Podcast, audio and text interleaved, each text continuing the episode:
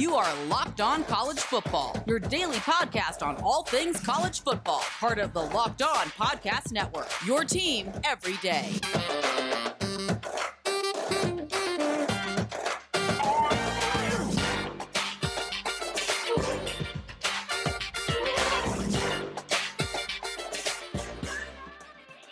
Welcome to Locked On College Football, the weekly podcast that highlights the biggest stories in the college football world. Each day, you'll have a new host sharing the latest news and giving their hottest takes. Now, on Mondays, you'll have me, Candace Cooper, host of Locked On Tar Heels podcast, leading this talented team. Do yourself a favor, download and subscribe to Locked On College Football from anywhere you listen to podcasts. Today's episode is brought to you by Built Bar. Go to builtbar.com and use promo code Locked On, and you'll get $10 off your next order. So here's what I have on tap for you today. I'm going to talk to Locked On Auburn host Zac Blackerby about Saturday's, you know, lopsided game a little bit against Georgia. More importantly, we're going to talk about what the look of the SEC is like now that they've been back for two weeks. How has the conference really taken the college football world by storm? So we're going to discuss that. I'll have Locked on Cougars podcast host Jake Hatch in the building talking to me about the BYU Cougars and how everyone seems to be sleeping on them a bit. But we're going to talk about why the BYU team should be acknowledged in the top 25 and why they're here to stay and do big things. Finally, I get to talk to Locked on Aggies host Cole Thompson about Texas A&M and how the up and down season might be the final call for Jimbo Fisher here. Let's discuss his thoughts on what will actually go down there over in College College station. So let's get right into it, shall we? We have Zac Blackerby from Locked on Auburn who's going to talk to me about the Auburn Tigers, more importantly, about the SEC. So let's get things rolling. Zac, how are you? Hey Candace, I'm doing okay, all things considering. that uh, you know, that prime time matchup, it's easy to get excited for, but Hey. Whew, that was uh that was rough to watch. Yeah. Now listen, watching Saturday's game, did you realize there were going to be that many fans in Athens? And if so, how do you feel about all those fans who didn't wear masks? Um, I, I, love fans in the stadium. Um, you know, of course, you want them all to be responsible. You don't want anybody to get hurt or you know cause other people to get hurt. But right. it was nice watching from a distance, kind of seeing you know an electric atmosphere. It's probably the most electric atmosphere that we've seen so far in sports. Yes. In 2020, um, you know, obviously, you hope it doesn't lead to some kind of you know negative outbreak, uh, you know, throughout Athens or something like that. But um, yeah, I mean, it, it was it was cool to watch. It was cool to kind of feel that energy for sure. Absolutely. Now, when it comes to the SEC and getting things rolling, I feel like the SEC is back in a sense. We're back to some games that have the rivalry feel and all that. How are you feeling overall from an SEC standpoint with their football season so far? Yeah, from the SEC standpoint, I mean, we're, we're two weeks into it now, and Yeah. you know we've already seen a, a crazy amount of different ups and downs from pretty much every team in the conference, including you know uh, uh, Georgia. They they looked really rough against Arkansas, and they turn around and have a great showing against Auburn. Auburn looked really good against Kentucky, looked bad against Georgia, and he, I mean even LSU. You know you're expecting them to look great, and then you know they they get blown out by Mississippi State. They bounce back, uh, you know, this past weekend. Mississippi State looked great, then they lost to Arkansas. So I mean, all, kinds of stuff, you know, ups and downs for all these teams. Yeah. There's really only been two teams in the conference that I think have been, you know, look look the same in both games. That's Alabama and Florida. So Yeah. we'll see what that looks like conference wide moving forward over the next few weeks. Absolutely. And we just got a Locked on Gators podcast. So, of course, we'll be excited to talk to them later down the line. But let's talk about this Deep South oldest rivalry game that was a little lopsided on Saturday. So, if you, Ah. could, if you could pinpoint two things that troubled the Tigers most, what would you say? Uh, I mean, the, the offensive defensive line were, I mean, it was bad. It was Yeah. absolutely bad. And, you know, Auburn's been dealing with a situation where they've been able to recruit well consistently in the top 10, you know, around that 8 to 11 um, ranking as far as, you know, where they've been under Gus Malzahn. But the issue is that they're constantly bringing in these two and three star offensive linemen. And in most cases, it's fine. But every now and then, when they play a Georgia, an LSU, and Alabama, that's when you can kind of see all of this come to fruition. It's like, you know, their offensive front is not where it needs to be as far as competing with nation's elite. And I mean, the, the left side of the offensive line, they're starting guys that they recruited to play defensive tackle. And, you know, Auburn's done that. They turned Prince Tagan into a, you know, a, a, an NFL lineman. Um, but outside of that, it's just they're playing with guys that aren't as good up front. And Georgia was able to do whatever they wanted. And I mean, just time and time again over the course of the game, that's going to wear you out. And, and then also, I mean, I, I just think defensively, I mean, I, I think you can lump pass rush into this as far as the defensive front losing in the trenches. But losing on third down, and uh, you know they they could not get to uh, Stetson Bennett the fourth, and he mm. was able to convert on third down. Christian Tutt, Auburn's nickelback, he uh, he he really struggled in coverage. And Auburn lost one of the leaders of their defense, Smoke Monday, just a few minutes into the game with a targeting call. Um, and mm-hmm. it was targeting. I mean, you can say what you want about the rule, but that he, he, did target, and, and the way that the rule currently stands is, uh, you know, he's got to be ejected for the rest of the game. So, I mean, those were the big things. I mean, just losing leadership and then losing in the trenches consistently. I mean, th- throughout the whole sixty minutes, it was um, it was rough. It was absolutely rough. Absolutely. Now let's talk about Bo Nix because there was a lot of praise about him going into the season, but clearly yeah. he and his offensive line struggled to get really anything going. Would you attribute that to poor play calling or poor execution? Um, I'm going to go execution here. I, you know, a, a, lot of people are hating on Gus Malzahn and new offensive coordinator Chad Morris. And a lot of the hype for Bo Nix this offseason came because they hired Chad Morris. I mean, you kind of covering the Tar Heels in North Carolina. You saw what Chad Morris did a few years ago when he was at Clemson. I mean, right. he, he, he constructed an awesome offense. Now, a lot of the doubters in the Auburn camp are saying, well, he had Tajh Boyd. Well, he had Deshaun Watson. Well, he had mm-hmm. DeAndre Hopkins. I mean, all, all these studs, right? Yeah. And, you know, the jury's still out as far as what he's going to be able to do uh, at Auburn. I thought he did good against Kentucky, um, but he had better players on Auburn than, than Kentucky did. So, you know, is that kind of what it comes down to? And I, I think it's too early to tell but Bo Nix, uh, I, I, think I think when he is standing still in the pocket, he, he has some of the best arm talent in the whole country. The issue is, as soon as he gets the ball in a lot of plays, he's going to flush and leave the pocket to his right. Mm-hmm. time and time again when he doesn't need to. And instead, to step up and you know uh, uh, allow yourself a little bit more time in the pocket and allow guys to to get open. You can find some of those guys, but then again, you you see him actually you know play it correctly and, and you know step up into the pocket and then his offensive line does nothing for him. You know, we talked about you know Auburn's offensive line kind of stinks. So, right.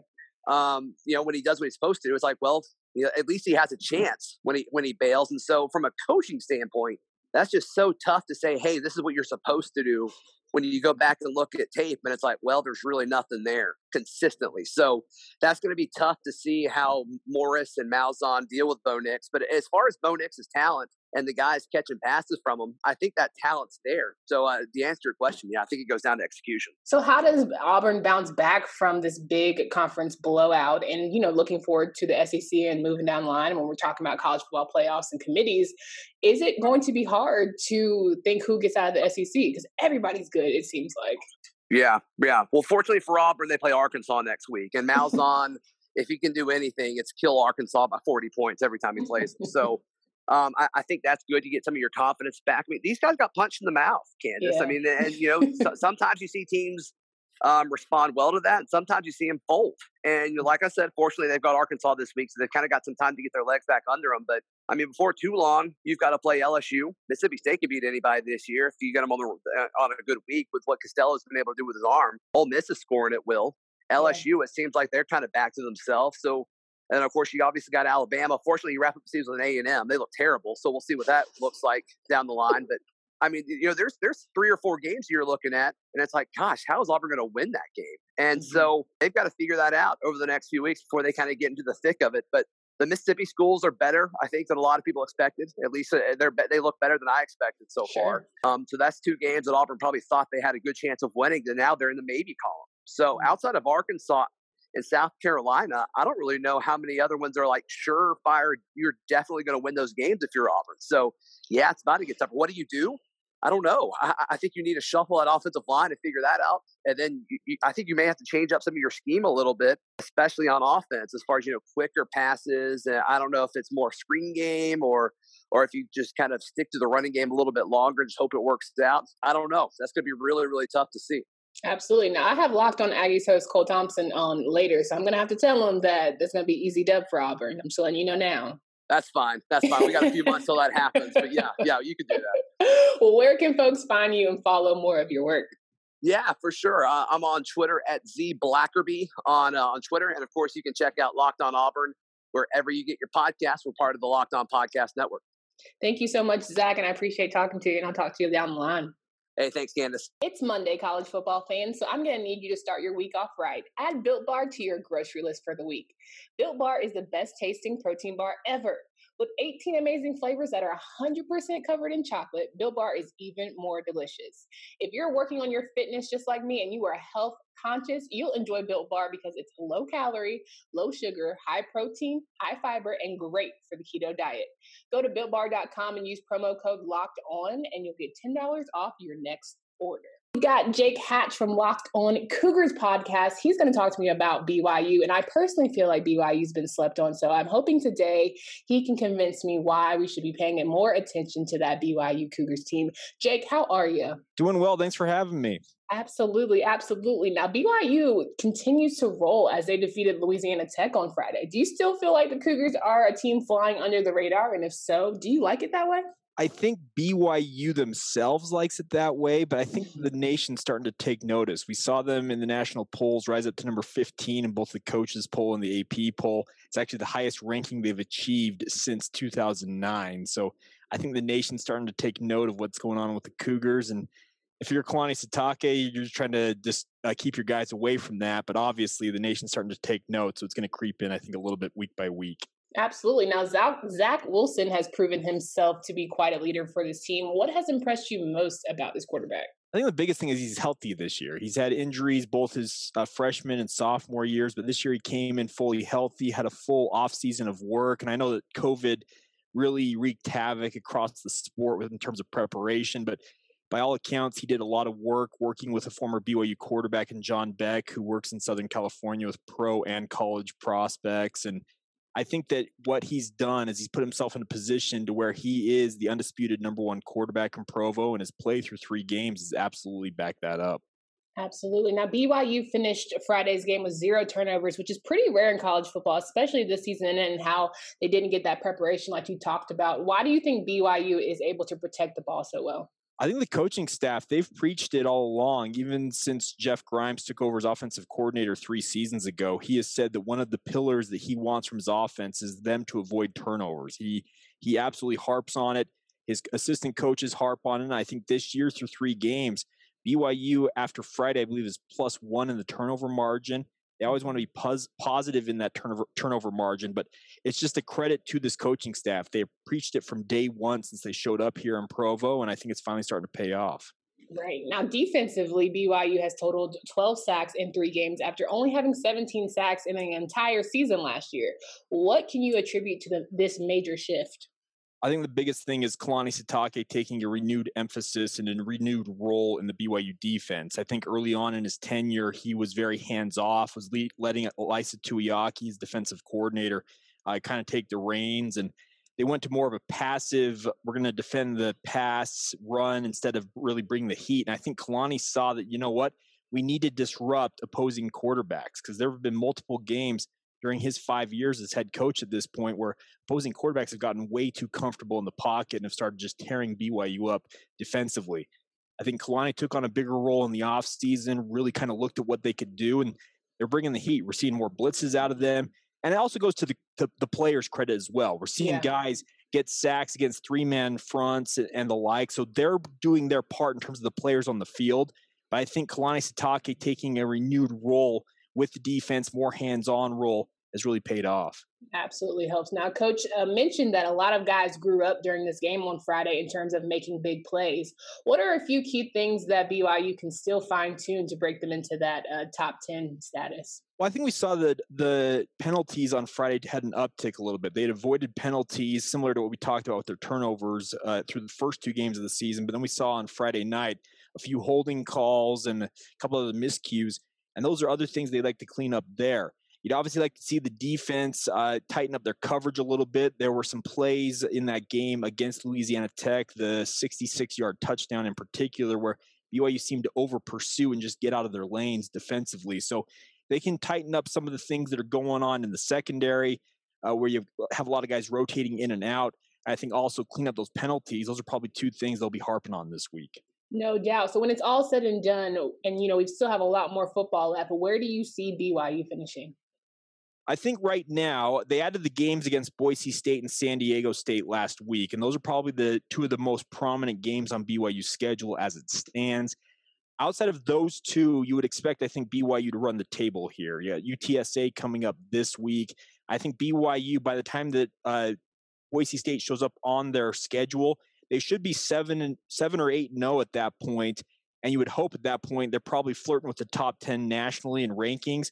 Who knows what happens when the Big Ten as well as the Pac 12 join the fray in terms of the rankings, et cetera. But I think for the time being, BYU just got to take care of business, win all the games that are in front of them, and then let the pollsters decide what they're going to do. No doubt. Now, do you think you know being a BYU politics plays more into it when you start adding the Big Ten and Pac-12 teams? I think so, and I think the the the perception is BYU's not Power Five, honestly, mm-hmm. and that, that we've seen that with the other G five programs. We've seen UCF make a run in the polls two straight years. They went undefeated in the regular season, and I don't think they got any higher than what eighth, if I'm not mistaken, in the mm-hmm. national polls. And I think there's a, probably a similar ceiling there for BYU, and I know BYU fans aren't going to be happy about something like that. But the reality is, this is a Power Five world, and BYU's trying to really battle these big boys once you add in the Big Ten and the Pac 12 later this fall, I think you're going to see BYU fall back in the rankings a little bit, but I wouldn't expect them to fall out of them. Absolutely. Absolutely. Now, where can folks go to follow more BYU news in you and your work?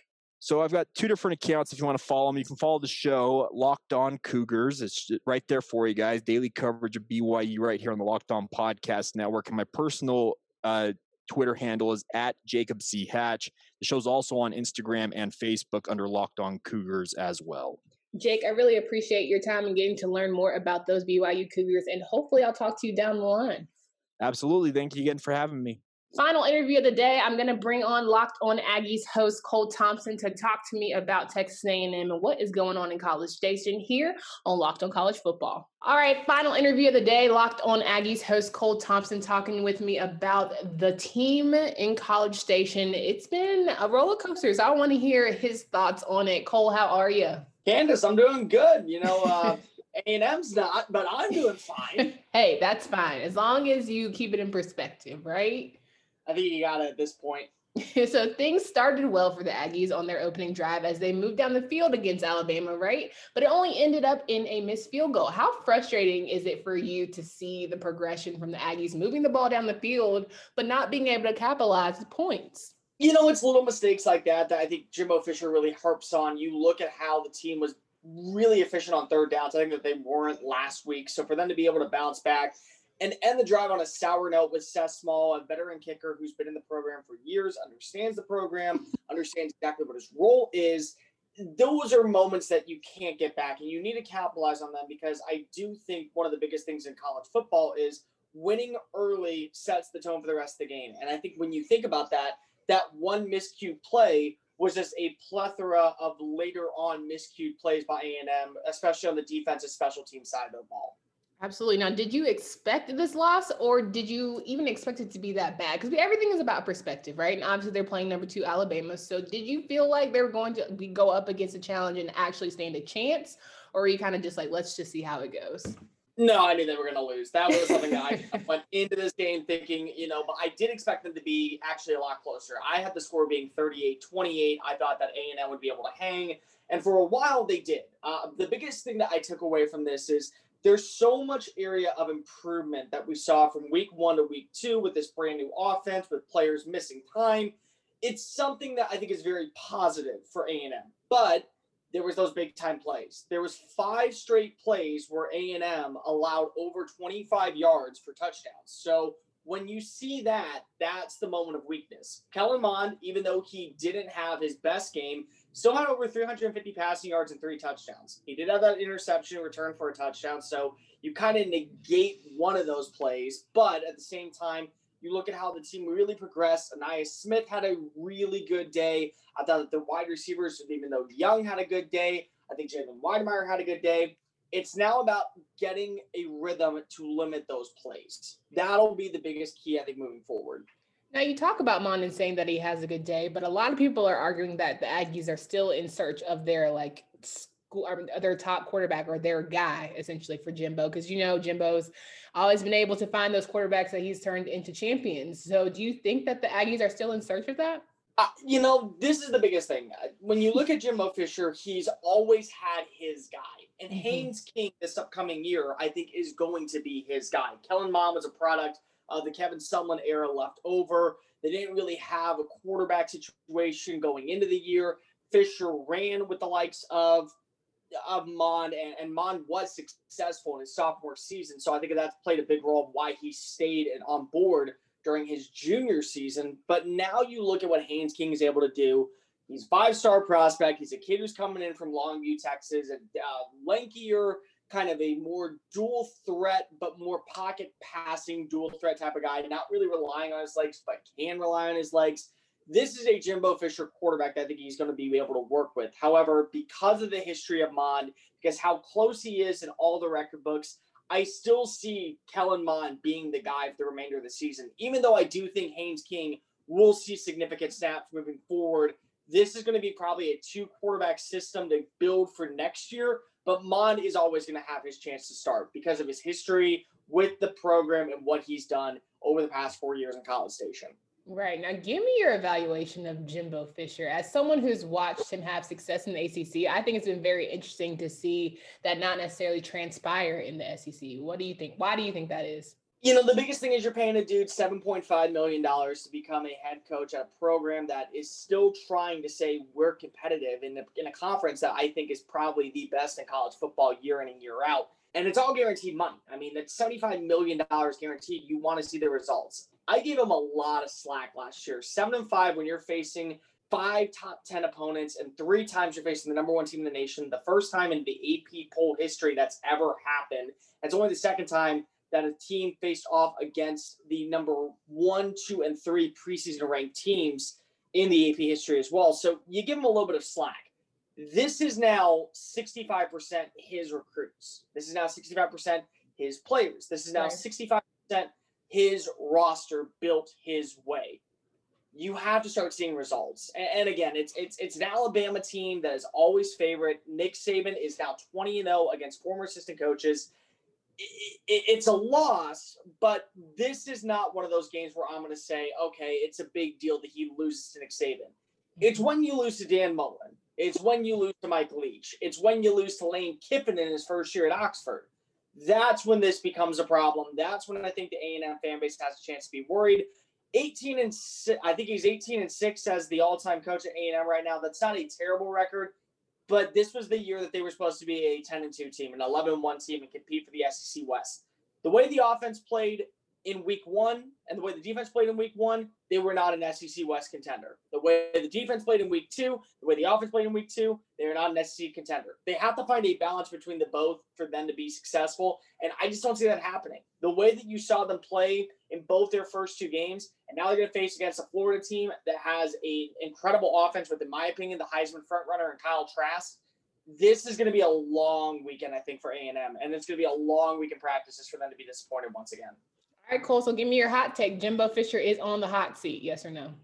No, not at all. Uh, you, you, don't pay a dude $75 million in three years, go, yeah, we're going to give you all 75 to get out of the program. But mm. I do think in a year, if he still struggles, if they are a 7 and 5 team going into year five, absolutely he will be on the hot seat. Uh, I think this year they're going to give him slack because of uh, you know the, the way the world is right now. That's definitely a big thing.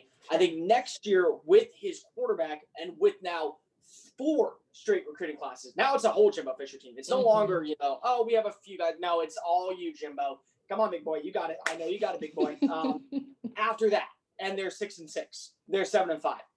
Then you look at him being on the hot seat, and I think very rightfully so. You don't pay a guy seventy-five million dollars for eight and two, for eight and four seasons. You pay a guy seventy-five million dollars for ten and two, for eleven and one, for a college football playoff appearance, not Texas Bowl appearances, and that's what he's looking at right now. Well, if you talk about a Jimbo and you're talking about recruiting, how are you going to convince me as a recruit to come to your university when you do have those eight and four seasons as opposed to an Alabama or, you know, these other guys that are consistently in the top of the SEC?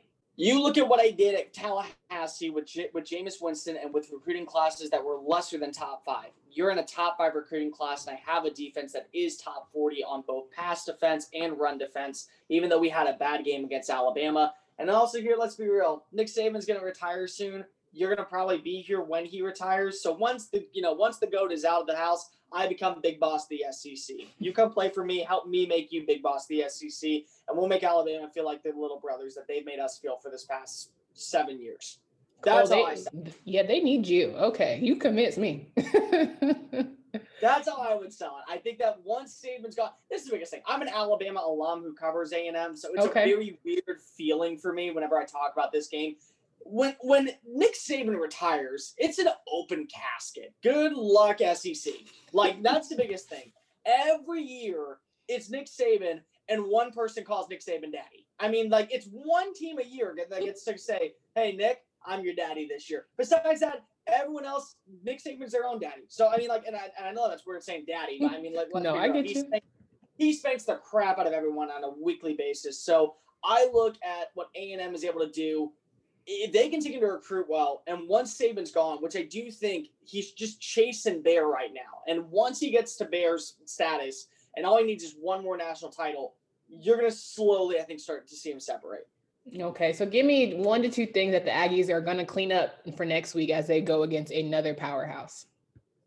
You know, the biggest thing is I think establishing an offense and a consistent offense. You know, the one thing that I did see this past week was they were doing a one-two combination of Ainias Smith and Isaiah Spiller. They kind of built off that from the week before, but they were allowing Kellen Mond to continue to build his repertoire with a young receiver core. I think another week with this young receiving talent. You got to remember, Mond lost all three of his top weapons in Kendrick Rogers, Jhamon Ausbon, and Quartney Davis either to opt out of the draft all within a span of six months. So for him to work with this young receiving group is going to take time. I think this is the week where we start to see more consistent rhythm and a more balanced offense. And number two, continue to build on that defensive line. That's going to be your bread and butter. Getting pressure on Kyle Trask is going to be how you eliminate the game. I think also watching Aaron Hansford this week and how he's going to be able to play in coverage, as well as Demani Richardson against a guy like Kyle Pitts, who's, in my opinion, the top tight end I honestly think he's the top target in the SEC right now, and there's really no other combination between those two. If you can eliminate how you play in coverage at that second and third level of defense with your out with your linebacker